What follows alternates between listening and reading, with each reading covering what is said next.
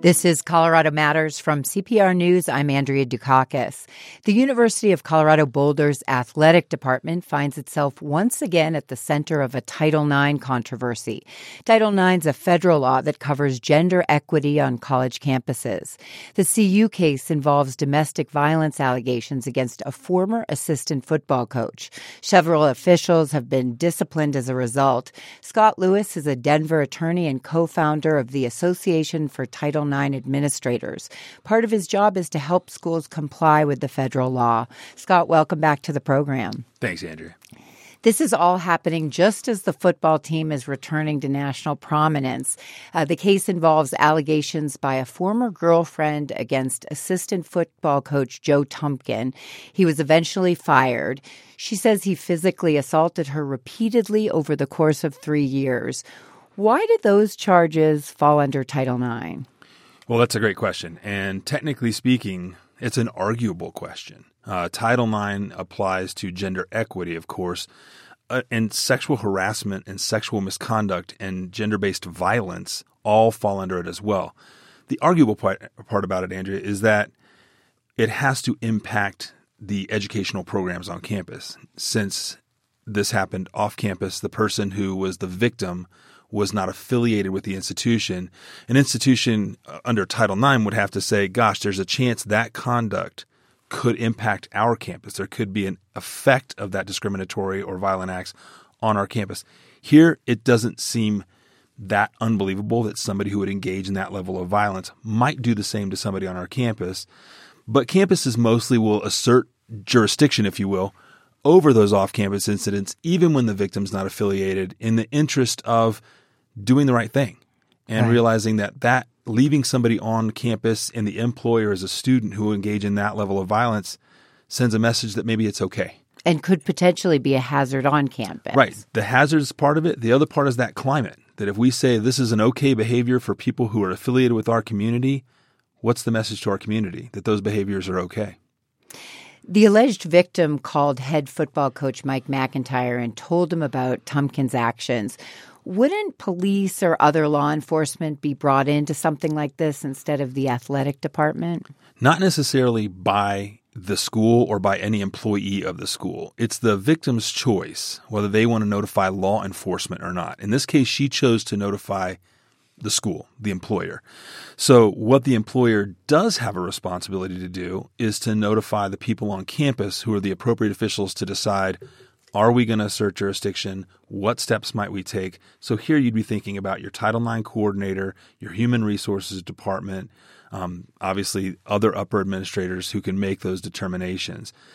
The main thing is to reach back out to the party who reported it, in this case, the victim of uh, domestic violence, and say, or intimate partner violence, my apologies, and say, gosh, you know, you can go to the police. You know, you can take advantage of these community resources to support you and here's what we're going to do.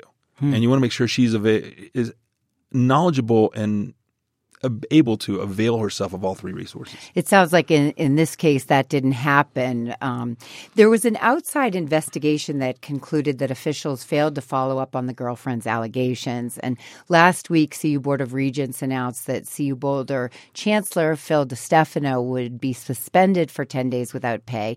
He's serving that suspension now. Athletic Director Rick George and Coach Mike MacIntyre will each make a $100,000 contribution to domestic violence groups groups. And critics say the punishment just isn't enough. What's your take on that? Well, the institution has the ability to t- choose what's the appropriate discipline. Um, when you're making those choices, and I'm certainly not going to make an excuse or an indictment for or of the institution, but what I do want to say is when you're looking at it, you want to say, gosh, what is in line with what we've done historically with our employees who have failed to report? Um, what do we think, given the nature of this particular incident, is appropriate? And we want to tailor it to what might make this not happen again. Mm. Um, certainly, some people would say, oh, they didn't report it, they should all be fired. What we find though is at times some of our faculty, some of our staff are aware of incidents of intimate partner violence, sexual assault, and they try to either manage it themselves and try to keep that relationship with a student even. So in this that case, the victim is ours, mm-hmm. and they don't report it, but we rarely terminate in that case. Um, in fact, in some cases, there's no disciplinary action at all. It's follow up to say, "Gosh, from now on, make sure you understand." So, on one hand, some could say this is pretty heavy handed discipline. On the other hand, some could say, no, these are the highest profile people. They should have known better, and the discipline should have been more severe maybe higher fines, maybe some areas of suspension. Uh, you're going to have arguments on either side that are actually pretty reasonable. And after the decision, CU President Bruce Benson said part of the rationale for the discipline was that the three officials had no ill intent when they mishandled the allegations. Uh, you work with universities to help them comply with Title IX. How often is that used as a defense? Um, well, we do look at the intent. You know, whenever I have any employee or any faculty member who fails to follow their responsibilities to report an issue of gender based discrimination, intimate partner violence, sexual assault, stalking, all the stuff covered under Title IX. Frankly, we ask the same questions, Andrew, when they fail to report a student who's self injurious you know, the liability that kicks in there. So what we look at is why didn't you do it? Were you well intended and you were trying to help and manage this yourself and maintain some relationship? Were you ill intended, to quote the president, and saying, Ooh, we want to cover this up? Or were you just kind of, gosh, I don't know if this really is something I should report or not report? And that's sort of, ah, I'm not really sure. I think one of the dilemmas here is the optics. Mm-hmm. You know, this you don't report and the timing of it with the bowl game coming up and the fact that it's an athletics person and it's one of our coaches and the program is returning to promise. There's that optics piece that you might want to err on the side of caution and just tell. I, I always kind of advise our clients when I'm talking to faculty, staff, coaches, anybody, when in doubt, tell somebody. Hmm. Mm-hmm. Well, days after the discipline was issued, the Board of Regents approved an almost $15 million contract extension for MacIntyre. Um, and you could argue that slapping him with a $100,000 fine isn't that big a deal given what he makes. Critics say it's an example of college sports being placed above everything else. And as you said, it, it doesn't look good. Is there a good explanation? For the extension of the contract? For sort of this you know the fine um, versus this this large contract where he is getting a contract renewed at the same time where you know this is all going on. Right. I think what you, you, there's there's going to be two separate analyses here. One is that contract extension was probably in the works. In fact, I'd say most likely in the works long before all this was happening. These are extensions that go on. There's negotiations that happen again, the timing of it, one might think about the optics and go, gosh, we just disciplined this guy and now we extend the contract. You know, should we have waited? Should we have done it before? What might be the better terming? That's a great PR question. The reality, though, is we have faculty members who get tenure after they fail to report something. We mm-hmm. have employees who remain employed and then later are promoted. So it's not out of the realm of possibility. Certainly, you would think about 100,000 versus 15 million and start asking larger questions. Right. You're with CPR's Colorado Matters. I'm Andrea Dukakis. We're talking about the latest Title IX controversy at CU Boulder. It involves domestic violence allegations against a former assistant football coach. We're speaking with Scott Lewis. He's a Denver attorney and co founder of the Association for Title IX Administrators. Again, this isn't the first time uh, CU's athletic department has been part of a Title IX controversy. In 2007, the university reached a settlement of almost $3 million. It was uh, two women who said they were sexually assaulted by football players at a party. How often do universities find themselves dealing with repeated incidents uh, related to Title IX? Well, I think what you're starting to see now, and actually the Simpson case, the case you referenced, uh, along with a case out of Georgia and a case out of North Carolina, really started a ball rolling that sort of began to turn the tide. Um, and this slow evolution of athletics away from cultures that existed that were non equitable, um, created environments that were demeaning and sometimes abusive towards women, both in and outside the athletics department. That worm is turning more and more and more. I think. Uh, certainly having that history behind it is not helpful. Mm-hmm. Certainly, from looking again from the outside in, you see what's going on at Baylor right now, um, another school with a, a now a now pretty well established record track record of these types of incidents, and then other incidents that are uh, continuing to haunt Baylor. We're going to have to see how the institution responds. I think um, if I were giving the institution advice, I would say, okay, we had what happened in seven. We have what's happening now, the, the aftermath of the 07 case. We have this come up right now what's that commitment level going to be to really changing the culture, not just in the athletics department, the institution? We know the institution put a pretty fair amount of money toward their Title IX programming as an institution. I think this begs the question what's going to happen within the athletic department and what's going to happen within the football team? Uh, what's the message to the young men on that team? Yeah, how much does this have to do with people just not understanding Title IX? I think it has to do with the people not understanding how small messages can seep in and set in this notion that um, I am better than you because I play this sport or because I am a man or because of my sex or race or whatever, right?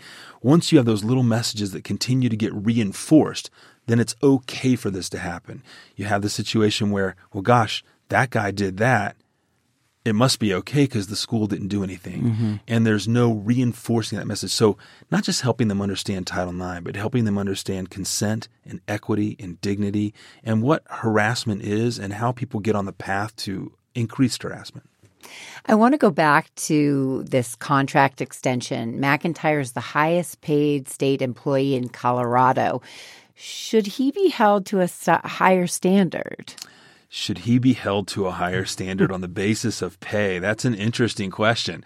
Uh, I don't know if we're always going to equate higher standards of pay to higher expectations. You know, the people who make the most money in the world aren't always the best examples. Um, sometimes they are, and sometimes they're not. Um, the issue of being held to a higher standard in athletics, uh, both as coaches and as athletes, you find yourself sort of being held to a bit of a higher standard because of your profile um, mm. and your representation of the institution. Um, he is not the only head coach who's the highest paid state employee in the United States by a long right. shot. If you look at right. Saban and Meyer and uh, you know some of these other guys out there, um, but I, I think with, with the old Spider-Man rule, right? With great power comes great responsibility. So I think what we're going to be looking to is is a coach who takes that responsibility and takes that salary and says, "I'm going to be the, at the front of all these other people What's he going to do to say, gosh, what I did was wrong, and here's how I'm going to change it beyond the $100,000 donation? Is more training needed than is being done right now? Unquestionably. Um, eh, eh, college campuses are doing more than they've ever done before, um, but more needs to be done. Thanks so much for joining us. Thank you. Scott Lewis is a Denver attorney and the co founder of the Association for Title IX Administrators. Title IX is a federal law that covers gender equity in education. He joined us to discuss the, discuss the recent case involving domestic violence allegations at the University of Colorado Boulder. This is Colorado Matters from CPR News.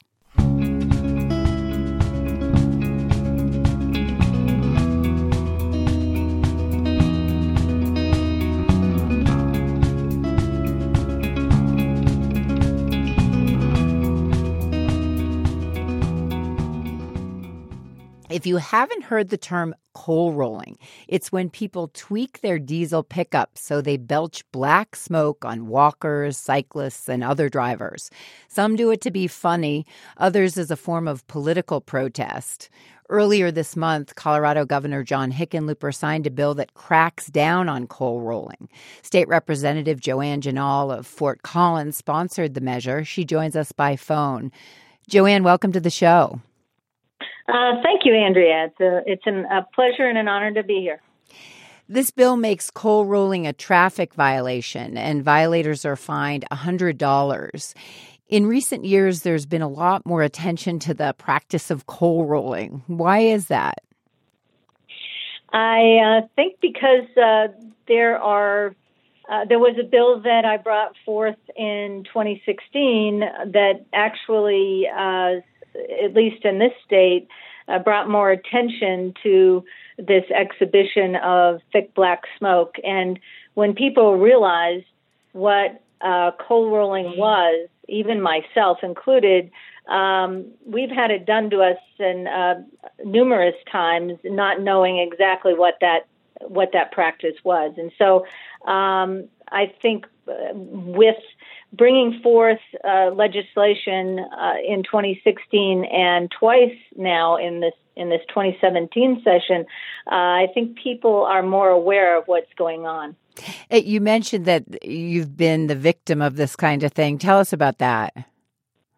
Uh, prior to knowing what this was and uh, learning about it, uh, I was uh, on several state roads, uh, and I did have, uh, you know, my state uh, legislator license plates on, but I was in back of uh, certain trucks and uh, got thick black smoke in obscuring my view, and I didn't realize what exactly that was now I do. I've also had it happen to me coming home from session uh, on a Friday from um, for the weekend, and um, it's happened to me right here in, in Fort Collins. So I know what it is, and I think a lot more people because of you know a lot of of of, of uh, radio shows and newspaper articles understand what this is now and are saying, hey, this has happened to me as well. You're in Fort Collins. Is the problem particularly bad there? Well, this is where the the issue originated from from basically our police force. Uh, there, they were having issues with, uh, you know, a, a famous area that a lot of our you know, young high school students and uh, folks like to drive up and down College Avenue on a Friday or a Saturday night. And uh, one of the issues was this uh, thick black smoke that was not only blown on pedestrians or cars, but on the police themselves. Uh, and they could not, uh, uh, because of the safety hazard, uh, chase them immediately to try to stop them. And uh, um, so there was no tool in the toolbox for this particular type of behavior. Here's uh, Lieutenant Craig Horton with the Fort Collins Police Department. He was one of those urging legislators to do something. Um, and he's seen himself uh, coal rolling problems on downtown streets where he says students like to cruise. We, you know, really wanted a tool to be able to address that. I think it mostly came from the downtown um, folks, especially the ones that are at the restaurants and the restaurants themselves, just saying, "Hey, we need some help here. This is a horrible night. It can ruin your whole night of a dining experience on a patio if uh, someone you know drives by it and engages in this behavior." So coal rolling is clearly annoying, but what about health and safety concerns? A very big health concern um, for people who have respiratory issues, COPD. Uh, in fact, uh, my prime sponsor in the Senate, uh, Senator Coram, who um, uh, really didn't uh, understand what it was about, I believe, until he had his own constituents and I think members of his own family who have respiratory issues, and it was done to them where they couldn't breathe and they were actually scared to the point where they went to the hospital. Um, and it is a safety uh, and health issue because uh, it could cause some very bad effects uh, uh intentionally uh, uh, that could cause, if you have asthma and other respiratory issues, this could be a health risk. And even the American Cancer Society uh, is linked, has said that there is a link to exposure to diesel exhaust and lung cancer. So, um, you know, older people, pedestrians walking, just out enjoying the day, where this is done for fun, uh, does and possibly could cause some very serious health effects in these in these innocent people walking on a sidewalk. And, and you mentioned um, Don Coram. He's a Republican from Montrose who sponsored this with you.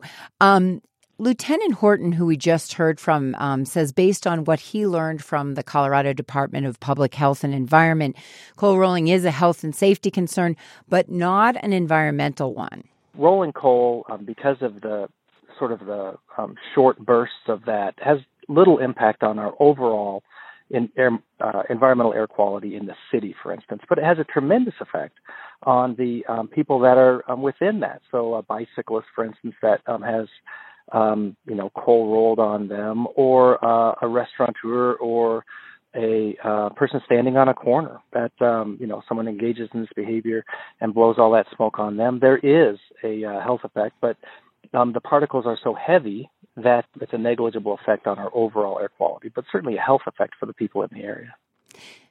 Coal rolling has been used as a snarky political statement. What's an example of that? Um, a very good example of that happened uh, when uh, uh, uh former President Bill Clinton came uh, prior to the 2016 elections in November to Fort Collins, and there was a line uh, uh, waiting to see him outside of the uh New Belgium uh, Brewery where he was giving a speech. Uh, and there were coal rollers uh, that basically um, uh, puffed their smoke all around the people standing in line. Uh, that's one very good example of uh, their, uh, uh, I guess, uh, way of saying they're against the people standing in line that were waiting to hear Clinton speak. I think that that was a very good example of how our, our folks out there can make some political statements. They also do it to Priuses uh, because of the uh, fact that they may be a more environmentally uh, better car than maybe some other uh, trucks and cars that are on the road. Um, but I think that uh, you know there's a number of ways that these folks make statements. They they do it to motorcyclists. They do it to bicyclists, as uh, as Lieutenant Horton had said. Uh, but I think it's really unsafe, and it's uh, I agree with uh, Lieutenant Horton that uh, you know the the people that do it are not affecting our are not affecting our environment, but they are um, uh, but they are um, uh, uh, it's a safety harassing. a health concern for folks and har- and, and it, it's harassing folks. Um, and it's harassing people who are trying to make a political statement, and and so are they, I guess in the same time. This is CPR's Colorado Matters. We're talking about coal rolling. It's when people rig a diesel vehicle so it belches thick black exhaust. It can be a road hazard and sometimes an angry political statements. Statement. It's now illegal in Colorado. State Representative Joanne Ginal is with us. She sponsored the law that passed with bipartisan support. Coal rolling isn't illegal nationwide, but tampering with a vehicle to skirt emissions requirements is a violation of the Clean Air Act. Why wasn't that enough? Well, that's a federal act, and um, the police needed something to be able to work with here in the state of Colorado and in the various cities where this is taking place. Um, and I think what we're trying to do is is not put people in jail. Uh, we're trying to to maybe stop this annoying, harassing behavior. And the first bill that was brought forth uh, in 2016 had a $35 fine and two points off a license. Well, with a lot of negotiation, especially with the uh, Colorado motor carriers, um, and various other groups. Um, we got it down to uh, a hundred dollar fine and no points. Hmm. Um, I think what we're trying to do is is just trying to curtail this this behavior, and uh, it's it's a negotiation that worked. In fact, there was no opposition to this bill. Mm-hmm. Uh, we had various organizations all the way from Colorado counties to uh, La Plata County Sheriff's Office to um, Bicycle Colorado, Fort Collins Bicycles, the police, uh, Fort Collins Police, and various downtown business associations, as well as um, uh, various folks from um, uh, other cities who said, yes, this is happening here, and we need to do something about it because, um, you know, our, it's just annoying people and keeping them away from our businesses. It's hurting businesses, and so um, it, it, was a. Um, I think it's a reasonable start. If it continues and it escalates, I think that you know that more stiffer fines could be uh, could occur. Joanne, I'm going to interrupt here. Um, our time is up. Thanks so much for being with us. Well, thank you, and uh, I, I, really appreciate the opportunity. And uh, this bill is uh, this bill's a great bill for public safety. So thank you. Thanks. Joanne Ginal is a Democrat representing Fort Collins in the Colorado House of Representatives. She sponsored legislation cracking down on coal rolling. Colorado is one of 32 states where the death penalty is legal, but only one person has been executed in a half century. Michael Radelet examines why in his new book, it's an interesting time in the state with some lawmakers trying to eliminate the death penalty and a governor who no longer supports it. Radelet also zeroes in on some of the state's most notorious executions. He's a sociology professor at the University of Colorado Boulder and a death penalty scholar. Michael, welcome to the show. Thanks, Andrea. Tell us about uh, the last person to be executed in the state. That was a man named Gary Davis, executed in 1997. 1997, correct. Uh, he and his wife were convicted of abducting and murdering a woman in Byers, uh, Colorado, and uh, he was on death row for about 10 years before he was executed. And before that, uh, no one had been executed in many years, 30 years before that. Yeah, um, it's been right now 50 years and two weeks. The last execution before Gary Davis was Luis Monge, June 2nd, 1967. And Monge was not only the last person executed in Colorado in that era, he was the last person executed in the United States for 10 years. Nobody knew it at the time. Hmm. But after Monge was executed, there were a number of appeals that went to the U.S. Supreme Court. And in 1972, the court invalidated all death penalty statutes around the country. Hmm. And, polls uh, show uh, public opinion in Colorado and elsewhere is um, in the country is divided on the death penalty, though more people support it. Why does the state have the death penalty if it rarely uses it? Well, first of all, more people only support it if not given an option. If given the of option life. of life imprisonment without parole, which is the only option we've got, then the most recent polls show that a slight majority uh, support life without parole rather than the death penalty. Uh, why do we have it?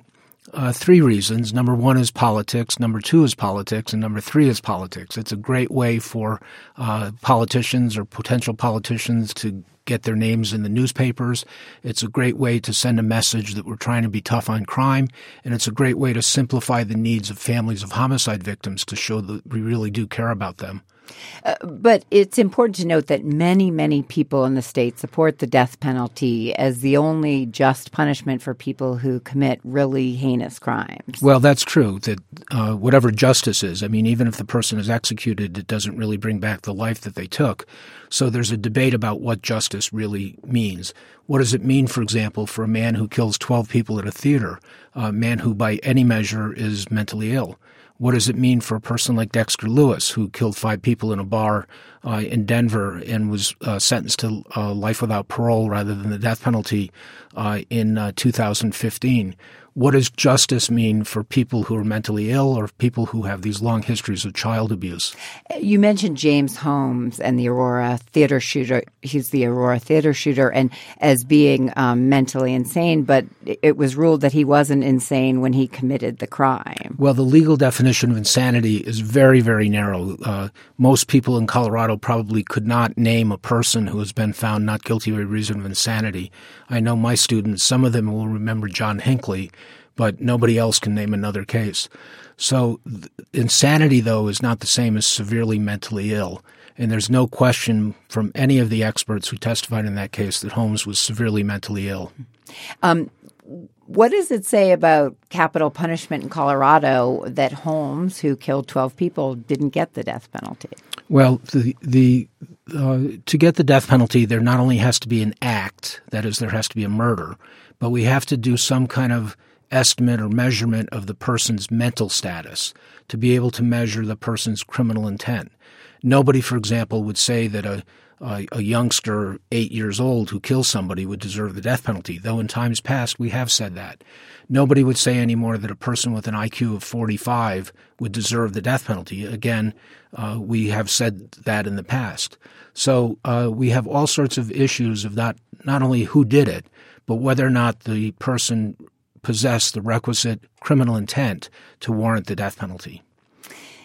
In your book, you write about the case of Nathan Dunlap. He was convicted in 1993 of killing four people and injuring another at a Chuck E. Cheese restaurant in Aurora.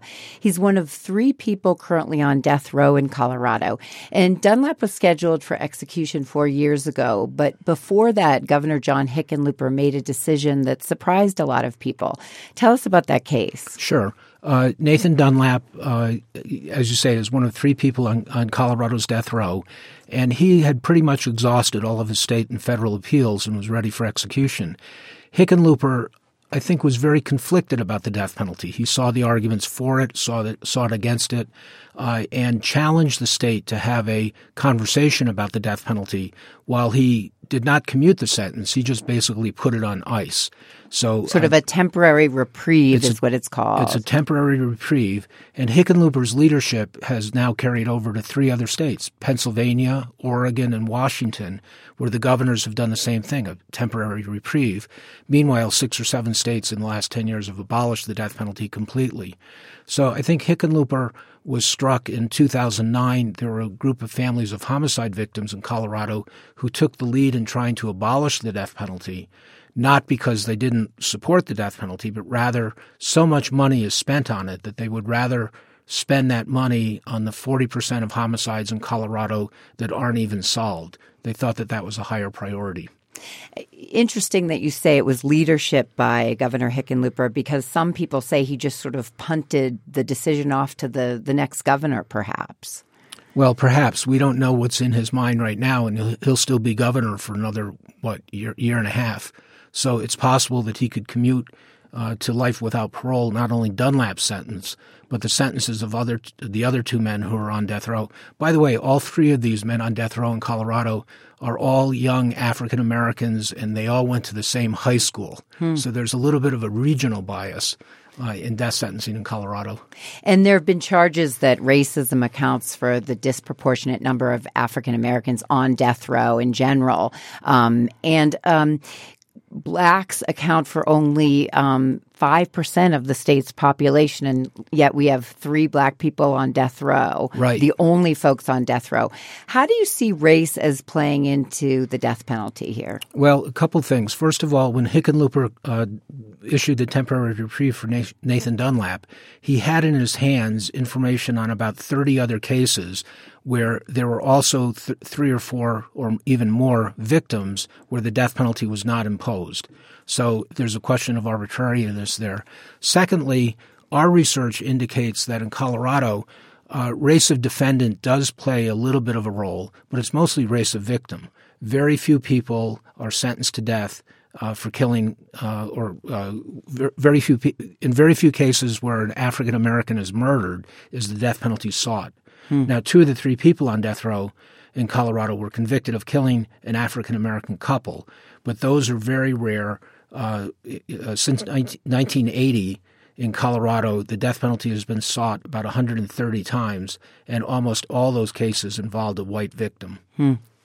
Um, as part of your research on the death penalty, you spent the night with a man um, who was executed, I believe, the next day. What was that experience like? Uh, I spent uh, 20, 22 years at the University of Florida before coming to uh, before coming to Boulder in 2001. And uh, although I went to I went to Florida to teach in the medical school, I quickly became involved and interested in death penalty work. So uh, I, I, actually spent I went through last visits with 50 inmates on the night before they were executed, and uh, sometimes the family of the inmate would stay with me uh, in my home in Gainesville. Uh, often I would bring messages back and forth from the attorney to the inmate and uh, several times actually uh, arranged funerals. So I've been up to my ears with uh, that type of work. Uh, what was your most memorable um, of those times you spent with folks? Uh, I think I had PTSD in some of these cases. Probably the most memorable was Ted Bundy. Uh, when he was executed in 1989, his family was still in Washington State, and actually his ashes were in my closet for six months after he was executed, which kind of is a macabre story.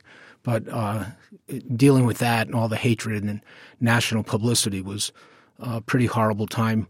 not only for the families of the victims, but for the uh, people who were working directly on the Bundy case. And I want to say a full discretion. You've said in the past that you have grave concerns about the death penalty. Yes. When I began doing this work in the 1970s, I didn't. I didn't know anything about it. But my first research project was on race, and the second was about erroneous convictions. And after getting the results from that research, I believe my own results. And uh, I believe that the death penalty is making godlike decisions without godlike accuracy. One story you write about uh, was the execution of Joe Arridy in 1936. He was intellectually disabled and had an IQ of 46. And the warden at the prison where he was being held called him the happiest man on death row. Um, and he and the warden actually developed a relationship. What was the nature of the case? Uh, Joe, we we did find a relative, Joe Arridy, is how it's pronounced. Okay. Uh, and he was executed in 1939 despite a very low IQ and granted a complete posthumous pardon by Governor Ritter in 2011. So it's a story of an erroneous execution. Thanks so much for joining us. Thank you. Michael Radelet is chair of the sociology department at CU Boulder. He's done extensive research on capital punishment. His new book is The History of the Death Penalty in Colorado. This is Colorado Matters from CPR News.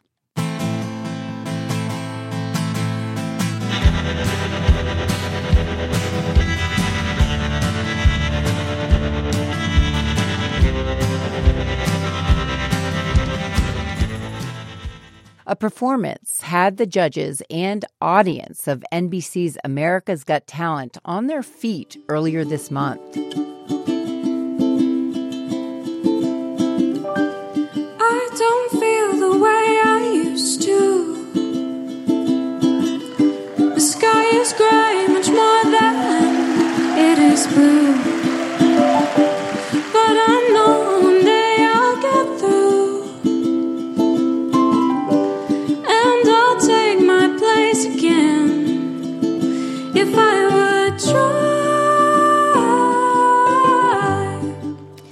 That's singer Mandy Harvey with her original song Try.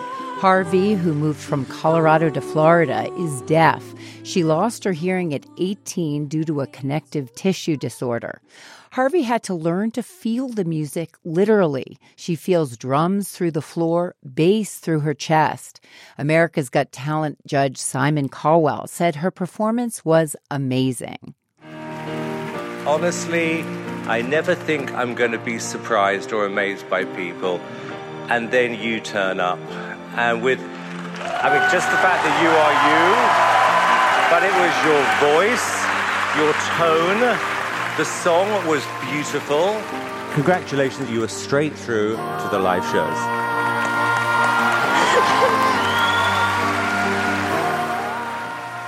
Let's listen back to our conversation with Harvey in 2010. She told my colleague Ryan Warner that she's loved singing since she was a little kid. Yeah, I actually started performing when I was four and never stopped after that. So performing what at, at um, age four? Well, I actually started, you know, those uh, old church pageants during Christmas time. So I got up there and I put on my little star suit and and I had lines and stuff like that. So I was up on stage by that time. And then and ever since then I started joining choirs and whatnot. But um I guess my overall passion for music really blew up in high school. I was in three or four different choirs at the same time, plus musicals, plus drama, plus anything I could get my hand on. So things changed um, when you turned 18. Yeah. What happened? I went to CSU for vocal music education and pretty quickly after I had started, about a month in, is when I started noticing I couldn't understand my teachers very well. So I kept trying to deny it and, and move up closer and, and figure out a way to understand them. But it got to a point where I was falling behind in my classes. And so I talked to my mom, and this has always been like a an internal fear since I've had hearing issues all my life and surgeries all my life. I've always had this like back thought of what if one day I just it all goes away. So I taught my mom and and we went and we saw an audiologist and I'd lost a, a good chunk and so they told us to come back And so we went back the next month and it had dropped a little bit more. And uh, it was just a really weird experience because you go in with this hope that, oh, maybe I just have a severe ear infection or something like that. It's all going to go away. And then they're just like, yep, you need hearing aids, slap you on the butt and head out the door, you know? So um, by spring of uh, 2007, I had already been fitted for hearing aids, and the next month after that, they weren't helpful anymore. Once you hit a certain point, the only thing that is uh, made louder is just white noise. So you walk around and tiny little things are blown out of proportion, but it doesn't make any sense. So it's more like, and that's all you get. So I just stopped wearing them, and then after a while, they just kind of said that's where you're going to go. So. Is there a track on the CD that at all reflects this time in your life? Mm, not one that reflects everything that's going on in my life. The the song that um, is more about the loss of my hearing would be "I Won't Cry," which is actually a song written by a friend of mine named Donna, and it's about her relationship and and how it kind of fell apart. And so I found a lot of connection to it because it was just a loss for me. It wasn't necessarily a person, but it was just a loss.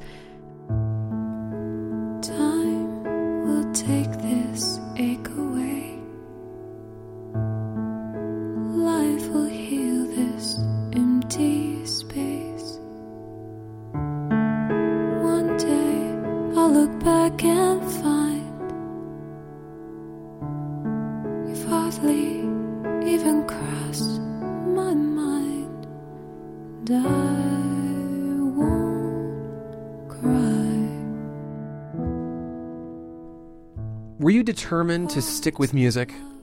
I actually gave up on music for about a year. I left the school and I didn't have much else to do, so I moved in back with my parents, which is always a humiliating thing when you're 18, 19 years old. Hey, folks, but um, after after about a year, my dad and I were playing on the guitar, and that was something that I was connected with him with. So we were playing, and he's like, "You should learn this song," and and I did, and and it was this uh, epiphany moment of, "Wait a second, I can still do this. It's not what I was thinking it would be, and it's not exactly as fun as I thought it would be, but I can still do this." And then I kind of got this mad rush of, I can steal my identity back somehow. So I spent a while trying to wrap my head around the idea of singing without having anything to go off of other than my head, which is scary. Yeah, because singing is, is so much about the feedback you get from yourself. Yeah, yeah. It's not like a, a piano that you can plunk any note you want and you know that it's going to turn out right unless the piano is wickedly out of tune. But it's not like that. There's no buttons that you push that 100% will always be there. It's it's all based on muscle memory and in your head and and without being able to hear it, you don't have that confirmation that you're doing it right. Did you get in touch with someone who helped you uh, develop your vocal abilities? I actually got involved with Cynthia Vaughn. She was a, my old vocal coach from when I was in high school. She was also one of my teachers from when I was at CSU.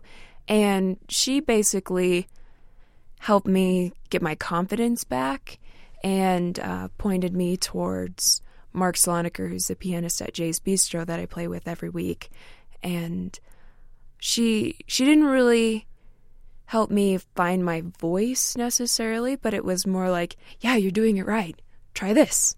Yeah, you're doing that right. Try this. You mentioned Mark Sloniker Mhm. on piano on the, the new CD as well. Yes, he's on both albums actually. And the new CD is called After You're Gone. You're listening to Colorado Matters. I'm Ryan Warner. And uh, the jazz singer and musician Mandy Harvey is our guest.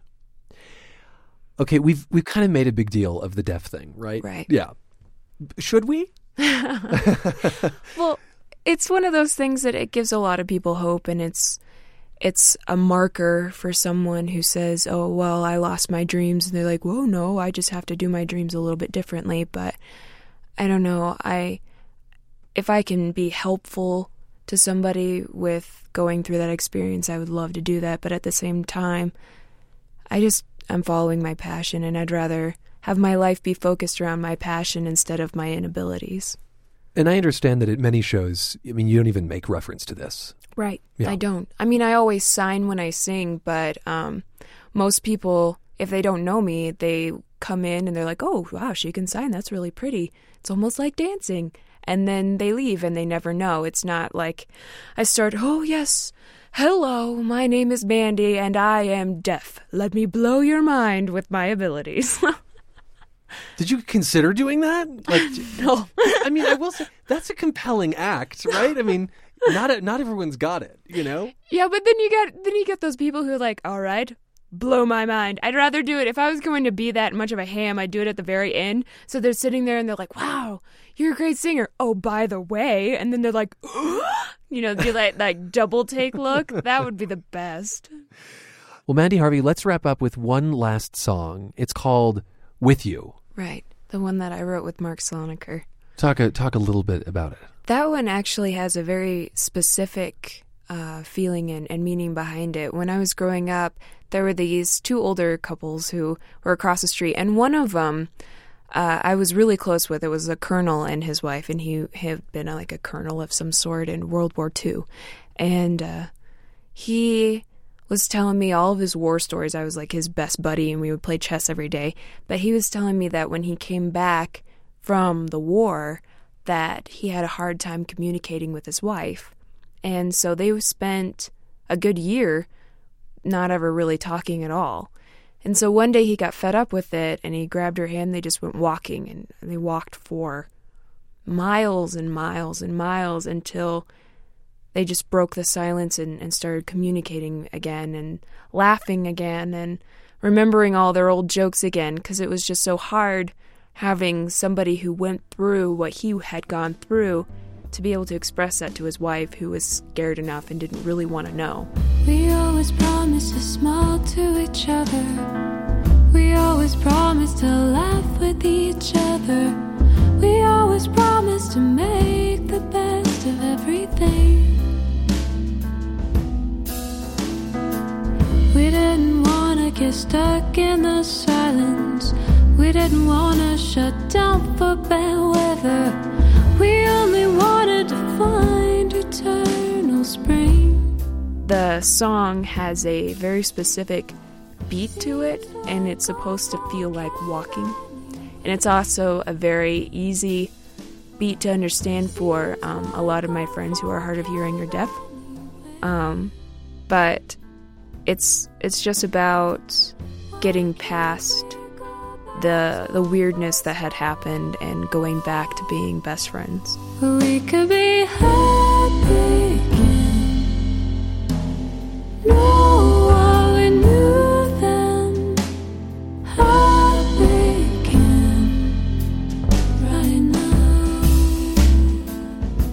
Mandy Harvey, thank you for being with us. Oh, well, thank you for inviting me. I had such a fun time.